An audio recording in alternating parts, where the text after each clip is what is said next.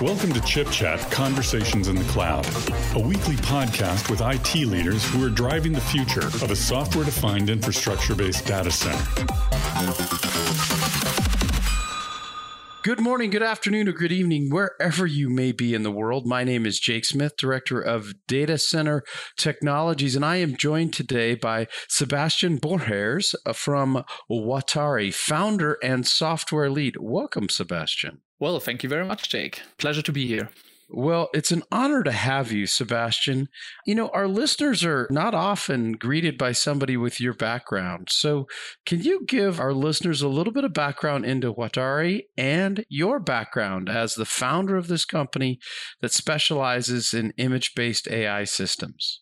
Yes, of course. So, Watari is a German company, and we founded it roughly a year ago, a year and a half. Of course, I'm not the only founder there. I'm joined by my two brilliant colleagues in Marvin Gamble and Roland Singer, who are not here today, but I'm representing them, of course, as well. And I'm coming basically from a traditional computer science background. So I studied information science at the Technical University in Munich and achieved a bachelor there. I met Roland already during school and later on, we found each other again, so to say, when I was looking for a programming job as a software engineer. And he had this brilliant idea with Marvin or this project where they worked on cameras and wanted to recognize the license plates of cars. And that was kind of the beginning of Watari. So we started working on that roughly three years ago, I think. We even created our own hardware camera there. And well, one thing led to another, and today we are a computer vision solution provider. Watari's unique features are based on these early achievements. So we have our own soft and hardware suite and do pretty much everything in house. And that is what really defines us. You know, you've taken a really revolutionary approach. You've become a fully integrated solution provider. What is it about working with Intel and the AI Builders program that kind of got you excited to build some of these new computer vision and really next generation AI vision technologies? Okay, where to get started? Because there are really a lot of points. One of the most important ones for me actually is working with the kind of hardware accelerators that we have now access to, mostly in the form of the Intel Myriad X chip right now. And of course, I'm looking forward to the next generation in Keem Bay. But these chips are so small and powerful. It's a pleasure to work with them. You can integrate them into any kind of hardware for example, in our NCAM, we have up to three of them, and it's really marvelous what you can do with that. So, with this kind of processing power, it immediately becomes yeah possible to execute fantastic AI models and even the larger ones directly on the edge. So you no longer need any kind of big server in the background or something like that that does all the computation for you, but you can just deploy a really small camera somewhere and it will recognize the most difficult problems that couldn't be solved prior to that. And this is one of the nice experiences with the Intel AI Builders program because we have direct access to all the technicians there. They help us all the time. If you have any questions or something like that, or things could be improved upon, they always help us. And the Builders program is also fantastic for marketing and getting your Intel based solution out there and so that people actually know you and get to know the solution. And that's the second point I would to mention here at this point was writing the white paper about one of our solutions N-Line together with the Intel team there because it went so smoothly and you had a really nice looking white paper after the process was done and it was far easier than I would have imagined. That's great. Well, you know, the program founder, Bridget Alexander, and the team are just awesome. And I love working with them. And I love to get great reports from members of the program but I want to talk about what you've done with the Myriad X and also how you've taken advantage of Xeon and next generation instructions like AVX 512. What really started to drive your vision of building a computer vision infrastructure for the edge, like what you've done with Inline? Well, it all started with the license plate recognition. So in the ANPR sector, we had a lot of competition, but the detection or accuracy rates of these competitors was not quite as high as it could have been. And we looked for new ways to solve these problems. And of course, when we came across AI models, or in more detail, if I'm talking about AI, I mostly mean deep neural networks. So not the traditional machine learning approaches, but really big neural networks that you need a quite a lot of processing power in order to train and execute them. And we wanted to have a camera that can execute these kind of AI models on the edge. So at the beginning of Watari, we had a lot of customers from the GCC area. So for example, Dubai. And there you mostly don't have a great internet connection, to be honest. So it was no option to have a big cloud based application running somewhere where you can stream your video to, for example. So we looked at how can we really execute these kind of big models on the camera because we wanted to do it with deep learning because the results were just fantastic. So we reached accuracy detection rates of really up to 99%. And that was quite a thing in Dubai because they have so many license plates there, you can't imagine. We had over 80 in our database, and they all look very different from each other. So you have every kind of color and shape. When we checked the market, there was no such camera that could run these models really at a smooth FPS rate. So, of course, you could buy larger cameras with maybe a little bit bigger CPUs in them, but still you would only reach like one digit FPS rates. Let's say the highest was maybe 10 FPS or something like that. As soon as the cars, of course, went a little bit faster, that was not enough. So, this is where finally one of our partners, AAEON, came into play who are building custom computing stacks with Intel hardware. So they had small Intel Atom CPUs and they had additional PCB boards equipped with the Myriad X. And when we discovered this, well, that was a game changer for us because the Myriad X is so efficient for its performance. So it's very small. It only needs a few watts maybe. And that is for an edge computing device really a great benefit because, of course, you have a power connection, but it's better to have it operating at really low power or needing not that much power because sometimes it's also operating with, let's say, solar cells or something like that. So less power is here key. And the Myriad X was for the small power it requires really a powerful alternative to the other chips out there. And well, it's so small, but still very modular. So you could uh, pack multiple of these chips onto a PCB board, what AAEON did.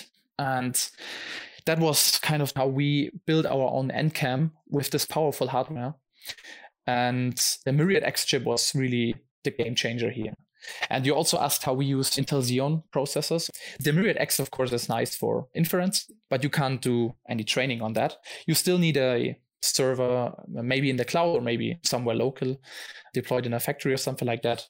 You still need a server in order to perform the training. And for this, we are using the Intel Xeon processors there. It has the nice benefit that a lot of customers already have IT infrastructure in place. And of course, most of these servers are operating with Xeon processors. The customers don't need to buy completely new hardware in these cases. So they can reuse their existing infrastructure to train new models. And then they have some NCAMs, for example, in their facility somewhere. And we can upload these trained models onto these devices. And that is where Xeon really helps.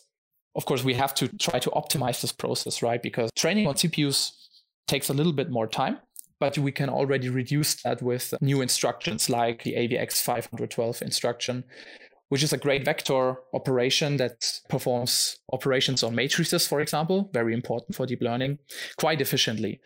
And that helps speed up the training process significantly.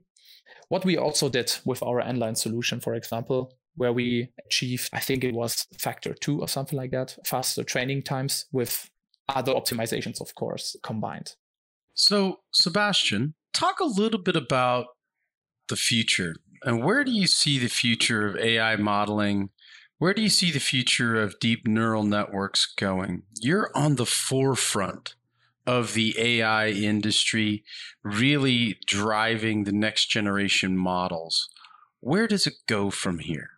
Well, I would say it goes straight up. The current technology in deep learning has gotten us really far already.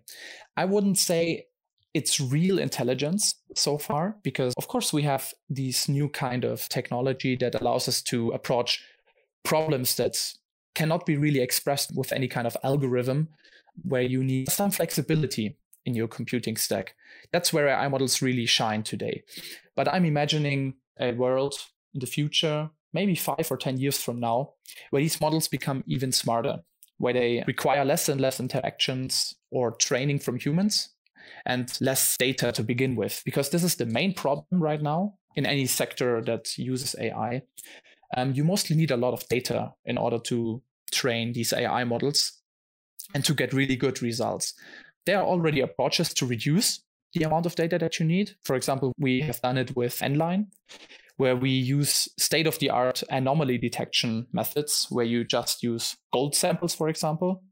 So that means you just show the AI how your product should look, and it will tell you as soon as it sees an image that deviates from this gold sample, making it really easy to train AIs because you don't need that much data.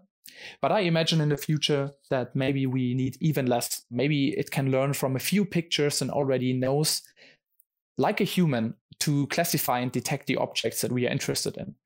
I like the example of if I show a person few pictures, maybe three or four of red apples, for example, and then, then I show him a picture of a green apple.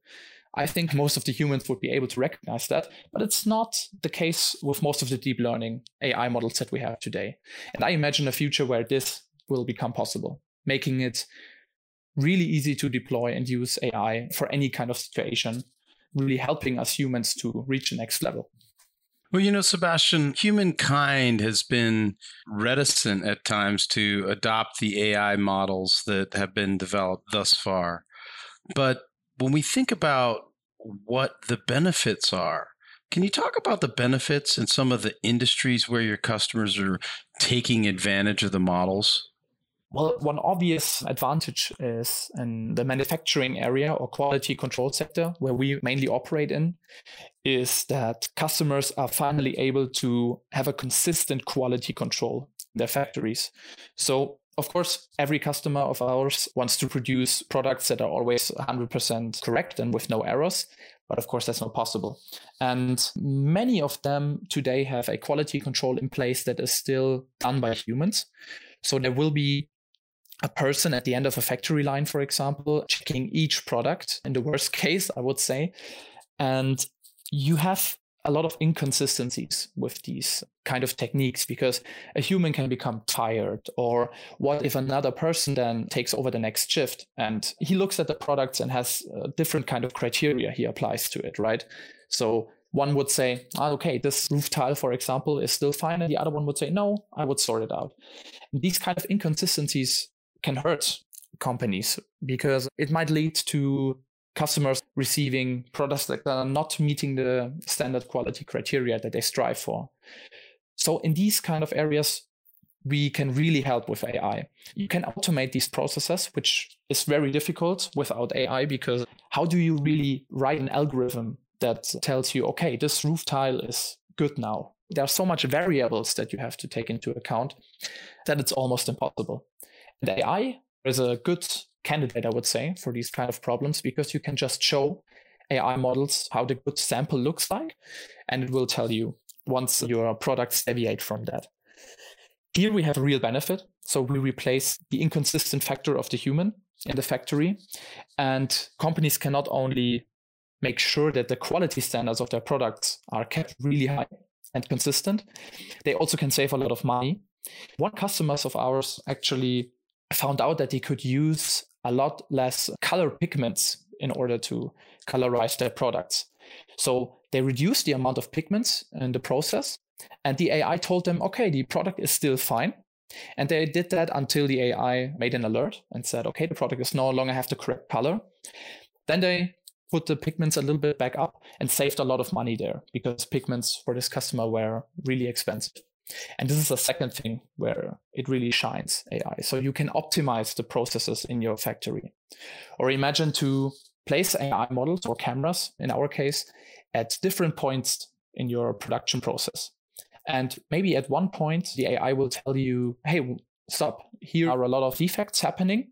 Then you can trace it back to a certain machine, for example, that maybe is too old or some parts are broken that causes it to produce faulty products, for example. So these are the areas where AI really shines for our customers and has helped them a lot in the past. Well, Sebastian, I mean, you guys are revolutionizing the industry. We're very excited to continue to partner with you.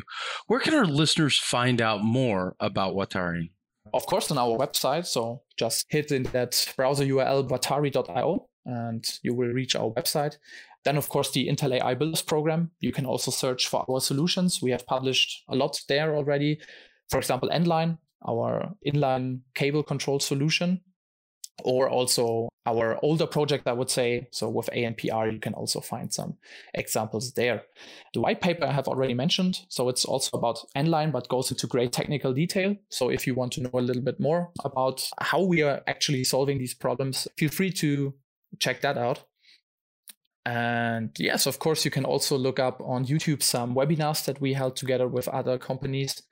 There was also one on O'Reilly, if you have access to that, with great other companies. So that's really interesting as well.